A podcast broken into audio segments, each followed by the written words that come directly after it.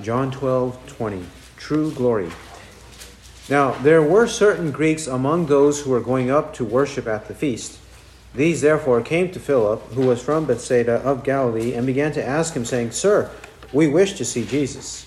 Philip came and told Andrew, and Andrew and Philip came, and they told Jesus. And Jesus answered them, saying, The hour has come for the Son of Man to be glorified. Truly, truly, I say to you, unless a grain of wheat falls into the earth and dies, it remains by itself alone. But if it dies, it bears much fruit. He who loves his life loses it, and he who hates his life in this world shall keep it to life eternal. If anyone serves me, let him follow me, and where I am, there shall my servant also be. If anyone serves me, the Father will honor him. Now my soul has become troubled, and what shall I say? Father, save me from this hour? But for this purpose I came to this hour. Father, glorify your name. There came therefore a voice out of heaven I have both glorified it and will glorify it again. The multitude, therefore, who stood by and heard it, were saying that it had thundered. Others were saying, An angel has spoken to him. Jesus answered and said, This voice has not come for my sake, but for your sakes. Now judgment is upon this world. Now the ruler of this world shall be cast out. And I, if I am lifted up from the earth, will draw all to myself. But he was saying this to indicate the kind of death by which he was to die. The multitude therefore answered him, We have heard out of the law that the Christ is to remain forever. And how can you say, The Son of Man must be lifted up? Who is this Son of Man? Jesus therefore said to them, For a little while longer the light is among you. Walk while you have the light, that darkness may not overtake you. He who walks in the darkness does not know where he goes. While you have the light, believe in the light, in order that you may become sons of light. These things Jesus spoke, and he departed and hid himself from them. Amen. Let's pray. Our Father, we pray that you will teach us what you have here for us to pursue true glory, just as Christ pursued it. May we do so, true glory, that your name might be praised and honored through us. In Christ we pray. Amen. Now, our Lord is met with some Greeks, or some Greeks want to meet Christ. What is happening here in this passage? These Greeks are a part of this great crowd, the great multitude, the large crowd of the previous paragraph. Because it is the time of the Passover festival and feast of unleavened bread, which takes place over a week's time, and because this festival was a requirement of all males to attend, their families could also attend, but it was certainly required that all the males attend. And because the Jews, not only from the land of Judah and in Jerusalem, but also in the land of Israel, in the north, in Samaria and Galilee, and also Jews who lived in foreign countries, it was incumbent upon all of them to come to Jerusalem.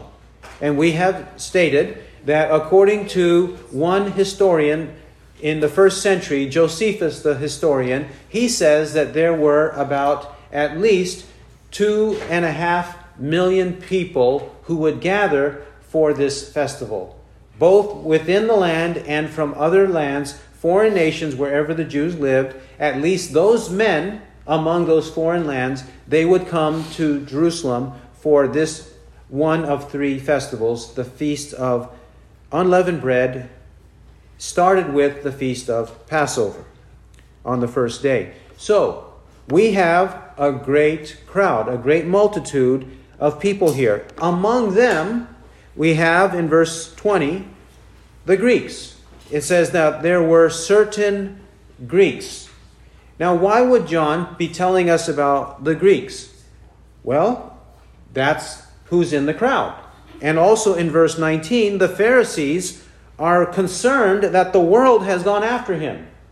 And they mean all of these people, Jews and Greeks, whoever is there, we are concerned that such a huge crowd is assembling around Christ and believing in him. They are all following him. Of course, many of them are infatuated by him and are not true believers. Some are believers and some and or many are not true believers. We still have here a great crowd of people and the Pharisees are concerned about it. They don't want their influence and they don't want their money, they don't want their attention to be separated from them and moving over to Christ. They don't want that at all. They don't believe in what Christ Jesus is preaching. So, verse 20, John naturally, with this scenario, with this context of lots of people giving attention to Christ, he includes among them certain Greeks, which goes along with the concern of the Pharisees. But the Greeks, though their intentions may be good, we don't know exactly, they want to see Jesus. And they do approach the right person. They approach one of the disciples, Philip. They are right and good in that respect. Here, these Greeks are approaching Christ or want to see Christ. And the passage, if we're not paying attention to the narrative carefully, the passage may seem to have many disjunctions, many uh, words and statements that don't seem to fit together. In fact, if you read commentators, they don't seem to be seeing what most commentators don't seem to understand what is going on between one point and, and another. In fact, they would say these Greeks want to see Jesus, and Philip and Andrew go to Jesus, and then Jesus does not even address the Greeks. It's as though John and Jesus just leave the subject of the Greeks completely to the side. But he ha- they haven't, and he hasn't. We will see the connection uh, in this passage to that point. Not only that point in verses 20 to 22, but also what is this to be glorified? Son of Man to be glorified. What did Jesus mean by that? Further, what is he saying about this in verse 25 and 26 about loving one's life and hating one's life, serving him, not serving him, and honor. How is honor to be obtained? These questions are all interrelated. They may not seem so on a superficial reading, but they are interrelated. And Jesus is, in fact, answering this crowd, or part of the crowd, these Greeks. Okay, now Firstly, we establish that they, these men are Greeks. They are Greeks, they're not Jews. They are of the Greek Empire, and they are Greek speakers, and maybe even literally from the nation of Greece. The Greek Empire was so widespread and so dominant in its culture whenever Alexander the Great in 332 BC, whenever he conquered that part of the world, Alexander, he, made, he and his successors made sure to spread Greek language and culture throughout all of their conquered territories. And so by the time of the apostles, even though the Greeks, the Greek Empire was not ruling, the Roman Empire conquered the Greeks by this point, the Romans could not quickly uh, supplant, quickly get rid of the Greek culture and uh, impose or foist their Roman culture or Latin culture on every part of the Roman Empire. It took more time for that to happen. So at this point, many people are speaking Greek, some now are speaking Latin. Locally in this place, they are speaking Jewish Aramaic. They're speaking Aramaic, and those who are more studied and maintaining the ancient traditions, they know Hebrew. That's the kind of culture we have here in the land of Israel and in Jerusalem at this time. But among all of these people, we have here the, the Greeks who are Gentiles, who speak Greek, who have a different culture, but they have had access, they have had exposure to the Jews who have the scriptures, and so they come to the festival to worship and celebrate. They have adopted the beliefs of the Jews who have been witnessing to them. That is what is happening here. These Greeks are those who have assimilated and adopted, they have believed the religion of the Jews when they preached to them. This should not be a surprise to us that they have embraced this Jewish faith. In Matthew 23, Matthew 23, 15, Jesus says the following Matthew 23, 15. Woe to you, scribes and Pharisees, hypocrites, because you travel about on sea and land to make one proselyte, and when he becomes one, you make him twice as much a son of hell as yourselves. Jesus says he's not criticizing the Pharisees for making disciples, for making a proselyte. A proselyte is a convert. A proselyte is someone who has converted from one religion to another religion. So, here they travel by sea and land. They make proselytes, they make converts among the Gentiles, among the Greeks, among the Romans, among all other peoples in the land of uh, Egypt, wherever they go to be missionaries and to make converts, they have made some. That shows that the Pharisees believed in conversion. They believed in proselytizing people. They believed in evangelism. They believed in doing missionary work. The Pharisees believed in it, they did it. Jesus is not criticizing that fact, he's criticizing the fact that the Pharisees have a false doctrine, and then when they do make a convert, they make the convert twice as dangerous, twice as evil as they are. That's what he's criticizing. But that passage does show that the Jews converted people. They converted Gentiles, Greeks, Romans, Egyptians, whoever, they converted them to the faith. It's not actually the only time and the first time in the history of the people.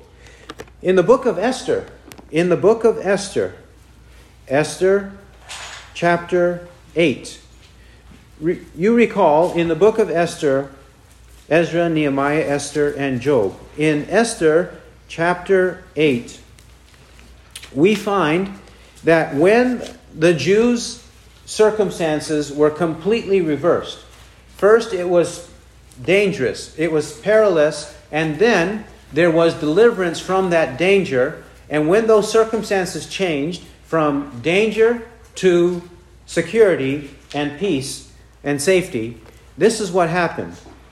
Esther 8 17. In the time of the Persian Empire, about four to five hundred years before the time of the apostles, in the book of Esther, Esther 8 17. In each and every province, and in each and every city, wherever the king's commandment and his decree arrived, there was gladness and joy for the Jews, a feast and a holiday and many among the peoples of the land became Jews, for the dread of the Jews had fallen on them. Many of the peoples of the land, that is, throughout the Persian Empire, hundreds of years before, they were so terrified and even so impressed that the God of the Jews had delivered the Jews, they converted and became Jews. They became proselytes. This is repeated in chapter 9. 9 27. Esther 9 27. The Jews established and made a custom for themselves and for their descendants and for all those who allied themselves with them. All those who allied themselves with them, so that they should not fail to celebrate these two days according to their regulation and according to their appointed time annually. Further, further, this concept is, it is repeated, reiterated in the book of Acts. Look at Acts chapter 2. This is the day of Pentecost, which happened which happened about 50 days after what we're reading about in John 12. On the day of Pentecost, Pentecost was another one of those feasts at which they were obliged to come. The men or the males were obliged, obligated to come to that festival, and so they did. Acts chapter 2. We read in verses 5 to 13 that men were there in Jerusalem from the many parts of the world. We start reading about it in verse 9 about the different parts Parthians, Medes, Elamites, Mesopotamia, Judea, Cappadocia, Pontus, Asia, Phrygia, Pamphylia, Egypt, Libya, Cyrene, Rome, Jews. Okay? It's he, they say here, or he says here, both Jews and proselytes. Cretans and Arabs, verse 11.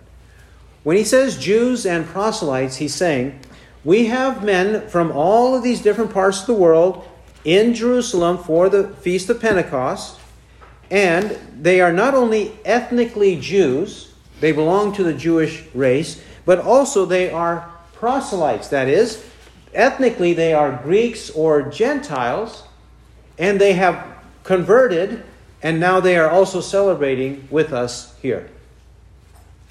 This is what he's talking about.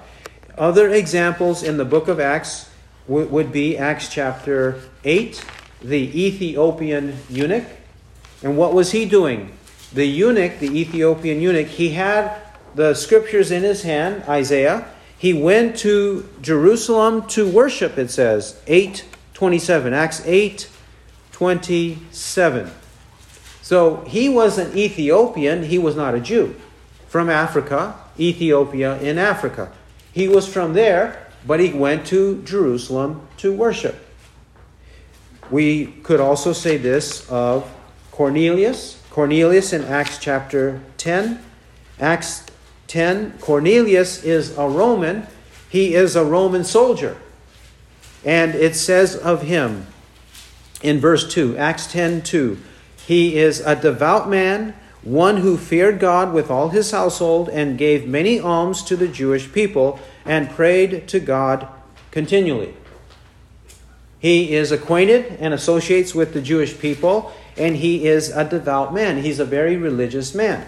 He's not converted yet, but he converted in terms of salvation and the gospel yet, but he is converted in that he believes and follows what the Jews follow, and he's not worshiping idols anymore.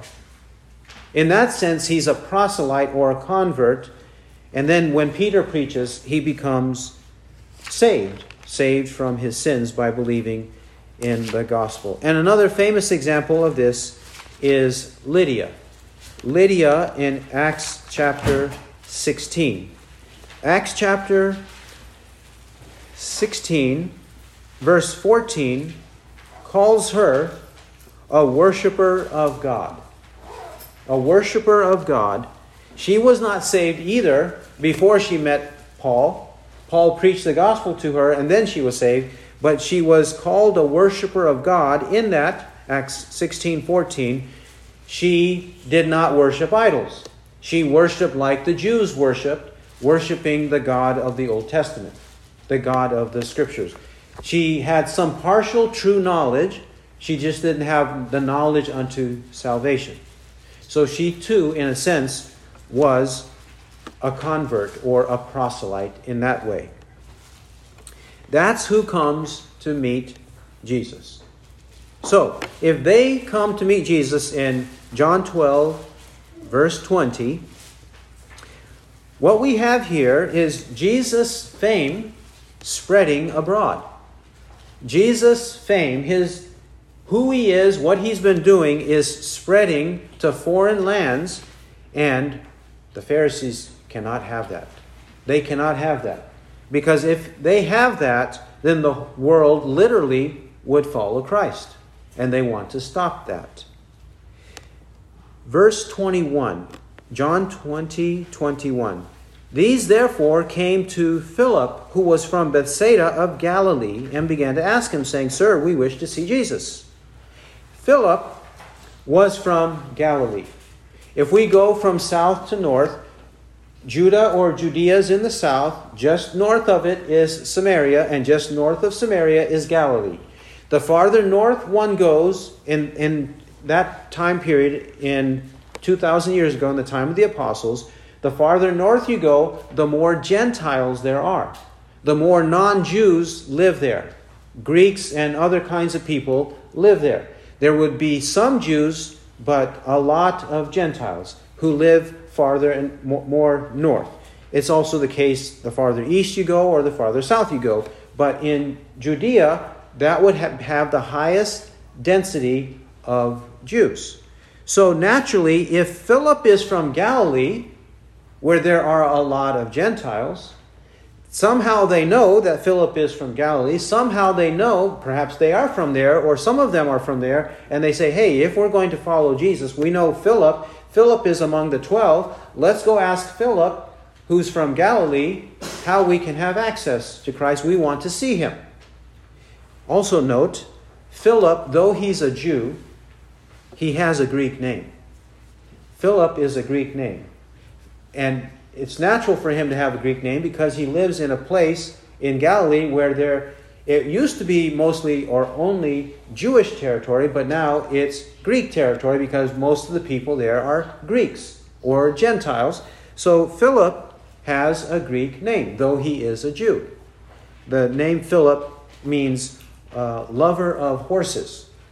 Lover of horses. He is fond of horses. At least that's what the name means. We don't know if his parents wanted him to be that way or they named him after one of the rulers of Greece or what the reason was, but that is his Greek name. In Galilee. Remember, Isaiah the prophet, and Matthew quotes Isaiah, Isaiah the prophet, in Isaiah 9 1 to 7, he calls Galilee Galilee of the Gentiles. Galilee of the Gentiles and that's where this city, Bethsaida, was situated. They want to see Jesus. As we said, we don't know their true motives, but at least they want to see him. I think it seems the way that Jesus answers, he suspects that their motives are not good motives. What Jesus is actually doing, and this is the connection between verses 22, uh, 20 to 22 to the rest of this paragraph, the connection is Jesus' fame, his notoriety is spreading abroad and abroad. The Pharisees are fixated on stopping Jesus' influence, his notoriety. They're fixated on stopping that. Jesus, then, on that issue of his fame, he changes it, he transitions from that to talk about where true glory is to be found. And where is that true glory to be found? Verses 23 to 26 in his death, our boasting in his death, and our humble service of him. That is the connection between verses 20 to 26. His fame is spreading, and everybody is about fame and fortune. Jesus downplays fame and fortune, and he upplays his own death on the cross and service to him humble service to Him, loving Him, not loving our life, glorifying God by obedience to Christ, love of Christ, focus on the cross of Christ, and that's how God will honor us. That is the inner relationship of these verses. So, we pick it up at verse 22. Philip came and told Andrew, and Andrew and Philip came and they told Jesus. We also see in verse 22 that Andrew was of, among the disciples, and according to John chapter 1, 144, Andrew and Philip and Andrew's brother Simon Peter, all three of these men were from the same city, Bethsaida of Galilee. They were all from the same city. And Probably the way John chapter 1 reads, Andrew was perhaps the oldest and more prominent one. And then Andrew goes and tells his brother Peter about the gospel, about Christ, actually seeing Christ, meeting Christ. And then Peter uh, sees Christ and joins Christ. So that these three were friends. And if Andrew were the oldest one, it's natural for Philip to go to Andrew and for the two of them to approach Christ, to humbly petition Christ Christ, we want you to know that these men want to meet you, which is all fine and good. Jesus does not criticize any of that. He does not criticize that approach. What he is, though, doing is teaching them, he's teaching the people, these men, the following verses 23 to 26. Also, we should note that Andrew's name is also a Greek name. Comes from the Greek word for being manly. Andreas or Andrew, as it is here in English, means to be manly, which is also from the Greek language. Okay, so they are all from the north and a natural connection to these Greeks. So now we come to this place where Jesus he rejects or downplays their focus, their fixation on fame, fame and fortune. Verse 23 Jesus answered them, saying, The hour has come for the Son of Man to be glorified. The hour has come. What have we read constantly to this point? His hour has not yet come. His hour has not yet come. Have we not read that several times so far? The hour. So, what was that hour?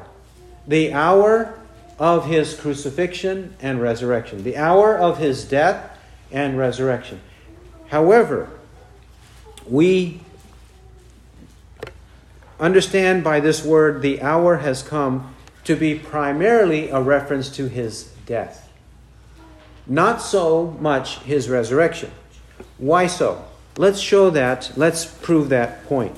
What does he mean? The hour has come for the Son of Man to be glorified. In what sense is Jesus glorified? Okay, first, let's reiterate that the word hour has a reference to glory and his death, the hour part. Chapter 13, verse 1. Now, before the feast of the Passover, Jesus, knowing that his hour had come, that he should depart out of this world to the Father, having loved his own who were in the world, he loved them to the end. The hour for him to depart out of this world. What would be the first major event to cause him to depart out of the world? His death. Right? Next, we read in chapter 13, verse 31. 31 to 33. John 13, 31. When therefore he had gone out, Jesus said, Now is the Son of Man glorified, and God is glorified in him. If God is glorified in him, God will also glorify him in himself, and will glorify him immediately. Little children, I am with you a little while longer. You shall seek me, and as I said to the Jews, Where I am going, you cannot come. Now I say to you also. The Son of Man is about to be glorified. Just within a few days, within that week, he's going to be put on the cross. Three days later, he will rise from the dead. He will be on the earth for another 40 days with many convincing proofs of his resurrection. Ten days after that, the day of Pentecost will come. But before that, he ascends into heaven and he's no more in the world right? So all of these events are about to happen, but I believe his focus is on his death. His focus is on his death. Why his death? Why does he say to be glorified with his death? Why is that the focus? Verse 24. Back to John 12, 24. 12, 24 he says, Truly, truly, I say to you, unless a grain of wheat falls into the earth and dies, it remains by itself alone. But if it dies, it bears much fruit. He's talking about his death, and that it's necessary to die. Correct? And then, verse 25 He who loves his life loses it, and he who hates his life in this world shall keep it to life eternal. There, too, he's implying death. if you love your life and you don't want to die, you don't want to die to yourself, then you'll lose your life. Furthermore, verse 27 Now my soul has become troubled. Why troubled? Because he's about to die. And what shall I say? Father, save me from this hour, this hour, the hour of my death. But for this purpose I came to this hour. This hour is his imminent death. Then the glory part. Father, glorify your name. Verse 28. There came therefore a voice out of heaven I have both glorified it and will glorify it again. His glory is related to his death. Further, 32. And I, if I am lifted up from the earth, will draw all to myself. But he was saying this to indicate the kind of death by which he was to die. What's the subject at hand? His death. His death, if he's lifted up, notice there, this is the irony of the Bible. To be lifted up is normally used to be uh, in, the context of exaltation, right? Exaltation, honor, glory, something or someone is lifted up. It usually is used that way. But in the scripture, in this context, it's used in the opposite way. He is going to be lifted up literally on a cross, but that cross is his glory. It's the glory of Christ, it's the glory of the Father, and it's also our glory, which we'll show in a moment. It is the cross that becomes the irony that people don't realize. The glory is in the cross, in his dying. And the multitude, the crowd, they understood it. Verse 34 The multitude, therefore, answered him, We have heard out of the law that the Christ is to, be, is to remain forever. And how can you say the Son of Man must be lifted up? Who is this Son of Man?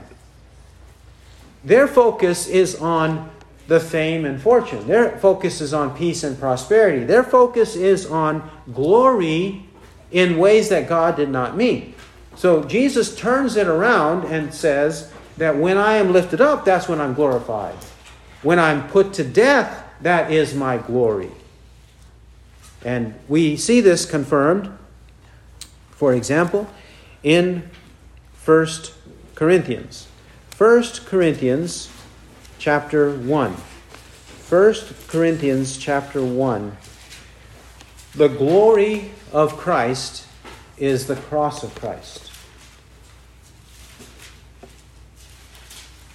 The cross of Christ.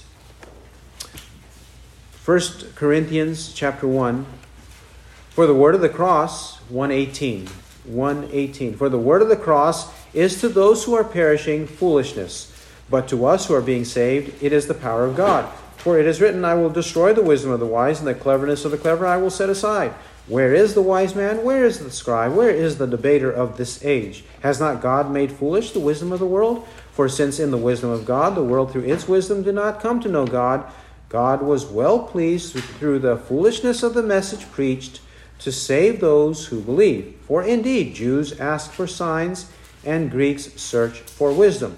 But we preach Christ crucified, to Jews a stumbling block, and to Gentiles foolishness. But to those who are the called, both Jews and Greeks, Christ, the power of God and the wisdom of God, because the foolishness of God is wiser than men, and the weakness of God is stronger than men. For consider your calling, brethren, that there were not many wise according to the flesh, not many mighty, not many noble, but God has chosen the foolish things of the world to shame the wise, and God has chosen the weak things of the world to shame the things which are strong, and the base things of the world and the despised God has chosen, the things that are not, that he might nullify the things that are, that no man should boast before God. But by his doing, you are in Christ Jesus, who became to us wisdom from God and righteousness and sanctification and redemption, that just as it is written, let him who boasts boast in the Lord. Also notice 1 Corinthians 2 2. 1 Corinthians 2 2. For I determined to know nothing among you except Jesus Christ and Him crucified. Why does the Apostle Paul in 1 Corinthians 1 and in 1 Corinthians 2 and also Galatians 6 14? But may it never be that I should boast except in the cross of our Lord Jesus Christ, through which the world has been crucified to me and I to the world. Galatians 6:14. Why was it that the apostle in these two chapters in 1 Corinthians, Galatians chapter 6 verse 14, talks about the cross? Not resurrection, not ascension, not second coming, not any of those. When he's talking about the true preaching of the gospel and what the focus of the people should be when they hear the gospel preached. What the preacher should be talk to, talking about and what the people should be hearing. Why does he say, I determined to know nothing among you except Jesus Christ and Him crucified? Why did he say, I'm not going to boast in anything except in the cross? Why did he say that the wisdom of the world is foolishness to God? Because the world wants signs the world wants wisdom, the world doesn't want the cross. But Christ is saying, and Paul is saying, that that's where the glory is. We need to have faith in the cross, boast in the cross, glory in the cross, because Christ glories in the cross. And furthermore, back to John 12. Later in the narrative, he quotes Isaiah the prophet. Isaiah the prophet in Isaiah 53, verse 1. Verse 38, he quotes Isaiah 53, verse 1. When we cite the book of Isaiah, chapter 53, we know that to be one of the most extensive explanations of the death of Christ. Certainly, Isaiah is preaching the resurrection of Christ in that same chapter. But his focus, primarily in Isaiah 53, is the death of Christ. When he says that his, my servant will be high and exalted and lifted up, when he says things like that, he is not only talking about resurrection, but he's primarily talking about the death of Christ, where the glory is, where the exaltation of Christ is.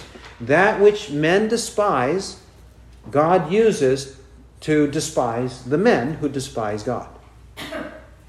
That's what's happening in this passage. So, Christ is predicting his imminent death. The hour has come for the Son of Man to be glorified. So, focus on that, not notoriety, not fame, not fortune. Back to John 12 and verse 24. His illustration is of wheat, a grain of wheat. He just uses one example. Wheat, the seed or the grain of wheat, it cannot be isolated, left alone. It cannot be left to be dry and shrivel up. It cannot be left that way. It has to be placed in the ground, and it has to be placed in the ground with moisture, with water.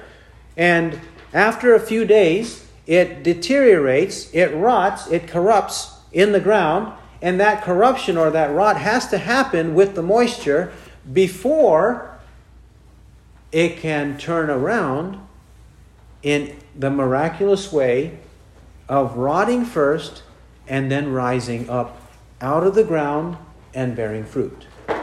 This is the way of the cross. If we don't understand the cross the same way, that it's necessary for us to have true understanding, true faith in this death of Christ for our sins, we cannot properly understand resurrection. And we will not understand bearing fruit. We won't understand it. If we don't understand why Jesus died on the cross, we cannot understand why he rose from the dead and the necessity of bearing fruit as evidence that we truly believe in why he died. If we truly believe in why he died, we will believe in the real reason for his resurrection, that his resurrected life might be in us to bear fruit to God, to bear fruit for eternal life. Not to earn eternal life. We are not talking about earning salvation, working for salvation. What we are talking about is if we correctly understand Jesus' death, that there's nothing good in us. We must believe in Jesus' death and resurrection for our sins. If we truly believe it, our true belief will show in true behavior. Our true confession will show in true conduct. Our true lips will show in a true life. This is what he's talking about. True faith will show in true fruit. That's what he's meaning here, that it bears much fruit. Jesus taught the same. John 14, 15. John 14, 15. If you love me, you will keep my commandments. If you love me, you will keep my commandments. John chapter 15. John chapter 15. 15 verse 1 I am the true vine, and my Father is the vine dresser. Every branch in me that does not bear fruit, he takes away. And every branch that bears fruit, he prunes it, that it may bear more fruit. You are already clean because of the word which I have spoken to you. Abide in me, and I in you, as the branch cannot bear fruit of itself unless it abides in the vine. So neither can you unless you abide in me. I am the vine, you are the branches. He who abides in me, and I in him, he bears much fruit. For apart from me, you can do nothing. If anyone does not abide in me, he is thrown away as a branch and dries up, and they gather them and cast them into the fire, and they are burned. If you abide in me, and my words abide in you, ask whatever you wish, and it shall be done for you. By this is my Father glorified, that you bear much fruit and so prove to be my disciples. This is the way of the true faith, of the true Christian faith. We believe in his death, resurrection, and bear much fruit. Now, verse 25, John 12, 25. He who loves his life shall lose it, and he who hates his life in this world shall keep it to life eternal. Jesus spoke of his death. Well, doesn't his death mean that people unjustly put him to death? Doesn't it mean that the Jews and the Romans will conspire and Judas Iscariot will conspire? They'll all conspire to put him to death unjustly, wrongfully? Right? That's what's going to happen to Christ. But Christ now bridges the gap and he says, It's not only going to happen to me that way, it's also going to happen to you that way. Not only will I be unjustly persecuted and put to death, you also will unjustly be persecuted and put to death. You also must despise your life. You also must hate your life. Now, he's not talking about being people who harm ourselves commit suicide. He's not talking about that. He's talking about relative to loving Christ and following Christ. We should not follow our own ways. We should not follow our own sins. We should not follow our own wisdom. In fact, we must hate our past, hate our sins, hate our past life, hate the things we used to love, and follow Christ. This is what he means here. He means that we must hate our old life and we must love the new life in Christ. Because if we love our life now, we will lose it. If we love our life now, we will lose it. This is the same as James 4. James 4, verses 1 to 4. James 4, verse 1. What is the source of quarrels and conflicts among you? Is not the source your pleasures that wage war in your members? You lust and do not have, so you commit murder. And you are envious and cannot obtain, so you fight and quarrel. You do not have because you do not ask. You ask and do not receive because you ask with wrong motives, so that you may spend it on your pleasures. You adulteresses, do you not know that friendship with the world is hostility toward God? Therefore, whoever wishes to be a friend of the world makes himself an enemy of God. The apostle is saying that we must hate the world hate the things of the world, hate the friendship of the world. When we hate the world, we are hating our life. But when we love the world, we're going to lose our life. How will we lose it? Because we are enemies of God. Why will we lose it? Because we are hostile toward God. 1 John. 1 John 2 15 teaches the same. 1 John 2 15 to 17. 1 John 2 15. Do not love the world, nor the things in the world. If anyone loves the world, the love of the Father is not in him. For all that is in the world, the lust of the flesh and the lust of the eyes and the boastful pride of life, is not from the Father, but is from the world. And the world is passing away, and also its lusts. But the one who does the will of God abides forever. Everyone who loves the world and the things of the world, he's going to pass away, perish, be destroyed along with the world. So don't love the world. Don't love your life in the world that way. Love Christ. Believe in his death and resurrection for your sins. And if we do so, it results in life eternal. Life eternal. Think about this. He's teaching here that do we not understand the difference? What is momentary pleasure now compared to eternal pleasure in the presence of God. What is momentary satisfaction now compared to eternal satisfaction in the presence of God? What is momentary happiness now compared to eternal happiness being with our Lord and Savior Jesus Christ forever and ever? If we are understanding the gospel correctly, we understand these distinctions we understand that we want eternal life.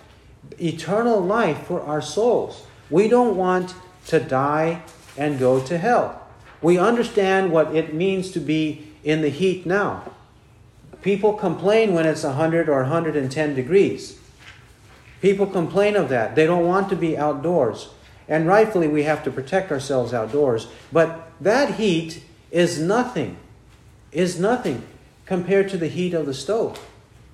We also know it's wrong and, bad and dangerous to touch the stove. Whether it's electric or gas, it's dangerous to touch the stove. It's dangerous to touch a very hot pot on the stove. It will harm ourselves. We know this in terms of physical realities, correct? Then why don't we know this in terms of eternal realities? Who if he truly understands love and hate the biblical way, who will hate himself so much to say, I don't care what you're saying, I'll go to hell? I'd rather be in hell with all my friends, and I will even be in hell with the devil, but I don't want to be with God. I don't want to be with you, and I don't want to be with the God that you preach. People like that do not know the gospel. People like that hate God, hate the Word of God, and hate the people of God. The opposite is life eternal. Further, verse 26, he says, If anyone serves me, let him follow me. And where I am, there shall my servant also be. If anyone serves me, the Father will honor him. Now, the connection between loving our life properly, loving Christ, understanding his death and resurrection, and now attaching ourselves to him, bearing much fruit. How are we bearing much fruit? By serving him. Now we don't serve ourselves anymore, we serve him. We don't seek to please ourselves anymore, we seek to please him. He says, if anyone is serving him, if anyone claims to serve Christ, he must follow him, he says. Follow me. Matthew 4 19. Follow me, and I will make you fishers of men. And John 14 15. If you love me, you will keep my commandments. Matthew 28 18 to 20. All authority has been given to me in heaven and on earth. Therefore, go and make disciples of all the nations, baptizing them in the name of the Father and of the Son and of the Holy Spirit, and teaching them to observe all that I have commanded you. Teaching them to observe all that I have commanded you, and lo, I am with you always, even to the end of the age. Luke 9 23. If any man wants to come after me, let him deny himself, take up his cross daily, and follow me follow Christ.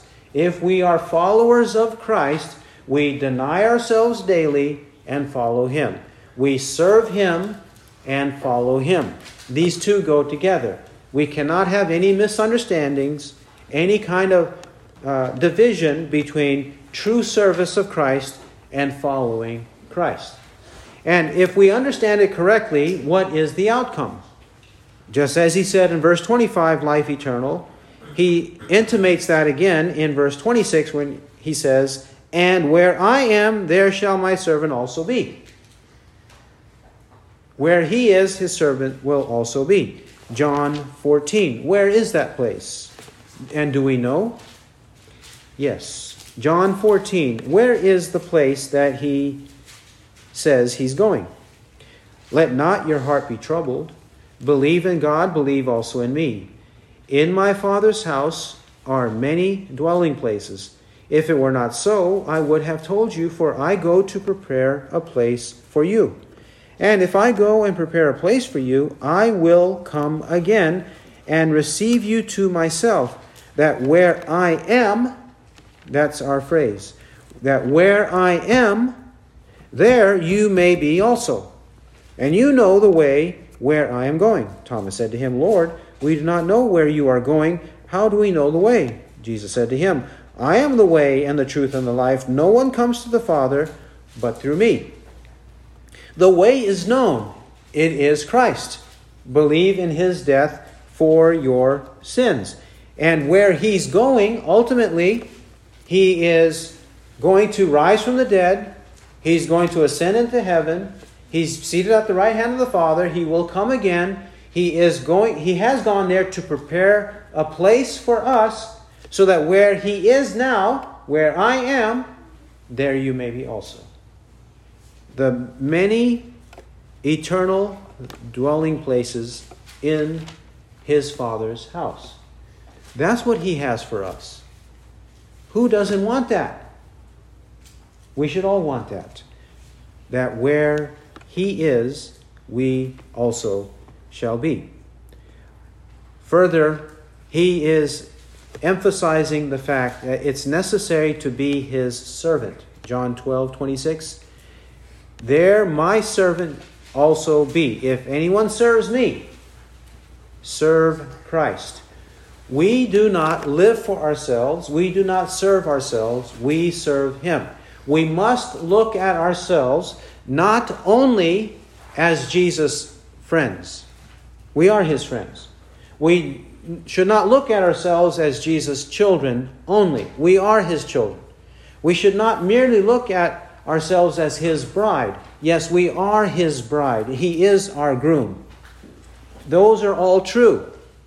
But the one fact that we are his servant or slave is what no one wants to consider. No one wants to contemplate this truth that we are his servants. We are his slaves. We belong to him. He owns us. We do not own ourselves. He owns us. Do you not know that the Holy Spirit dwells in you and you are not your own? You have been bought with a price. Therefore, glorify God in your body. 1 Corinthians 6 19 and 20. We belong to our Master. So, whatever our master tells us, whatever our master teaches us, whatever our master expects of us, we ought to do. And if we do so, God will be pleased. We are certainly his slaves or servants. Look at John 13. John 13, 13, 16. Truly, truly, I say to you, a slave is not greater than his master, neither one who is sent greater than the one who sent him. Who's he talking about? He's talking about you and me, being his slave. That if the master is treated a certain way, if a master lives his life a certain way righteously, the slave should do the same. Chapter 15, John 15, John 15, 18 to 20. John 15, 18. If the world hates you, you know that it has hated me before it hated you. If you are of the world, the world would love its own. But because you are not of the world, but I chose you out of the world, therefore the world hates you. Remember the word that I said to you a slave is not greater than his master. That's what we just read in chapter 13. A slave is not greater than his master. If they persecuted me, they will also persecute you. If they kept my word, they will keep yours also. We must consider ourselves the slaves of Christ. And if we do so, the Father will honor him, he says. 1226 The Father will honor him. Now we have come full circle. We started with an implication of honor in verse 20, or 19 and 20. The implication of honor. The fame of Christ is spreading. The Pharisees don't want it. The Greeks are now asking about Christ. And now Christ says, yes, honor has its place, biblically speaking. But this is the way to receive true glory or true honor. Believe in Christ, serve Christ, don't love your own life, your sinful life, give that up. Follow me, bear fruit, serve me, be my servant, be my slave, be faithful to me, bear much fruit. The outcome is life eternal. Where I am, there shall my servant also be. If we understand all that correctly, the Father will honor him. Don't we want the Father to say, as well as Christ say on that day of judgment, Matthew 25, 21, Well done, good and faithful slave. Enter into the joy of your master. Don't we want him to say that? Don't we want him to say that we are found in Christ? Don't we want him to say, I don't, uh, that I know who you are? We don't want him to say, I don't know who you are, get out of here. Right? We don't want any of that. We want him to say, I know you, I knew you, I always knew you. We never want him to say, I never knew you, depart from me, you who practice lawlessness. Matthew 7 23. We want the Father to honor us, giving us the crown of life, giving us this crown that is upon us and that will remain with us for all eternity. We must live for the honor of God or the glory of God.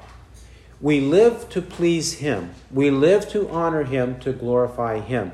We don't live to honor ourselves. We don't live to honor one another, to honor the flesh, or anybody else, or anything else. The true believer knows that though God loves him, he didn't love him to end it there. He loved him in order for the true believer to glorify God forever. And if we understand the glory of God forever, God will glorify us. If we don't understand true love, we won't love him. If we don't understand true glory, we won't glorify him. If we glorify him, then God will one day glorify us. He will lift us up as He lifted up Christ in the sense that there is eternal reward that can never be taken away. God will deliver us from every evil deed and will bring us safely into His heavenly kingdom. When He brings us safely into His heavenly kingdom, 2 Timothy 4:18 that's when we have eternal honor. That's what we should strive to receive. He who has ears to hear, let him hear what the Spirit says. Amen.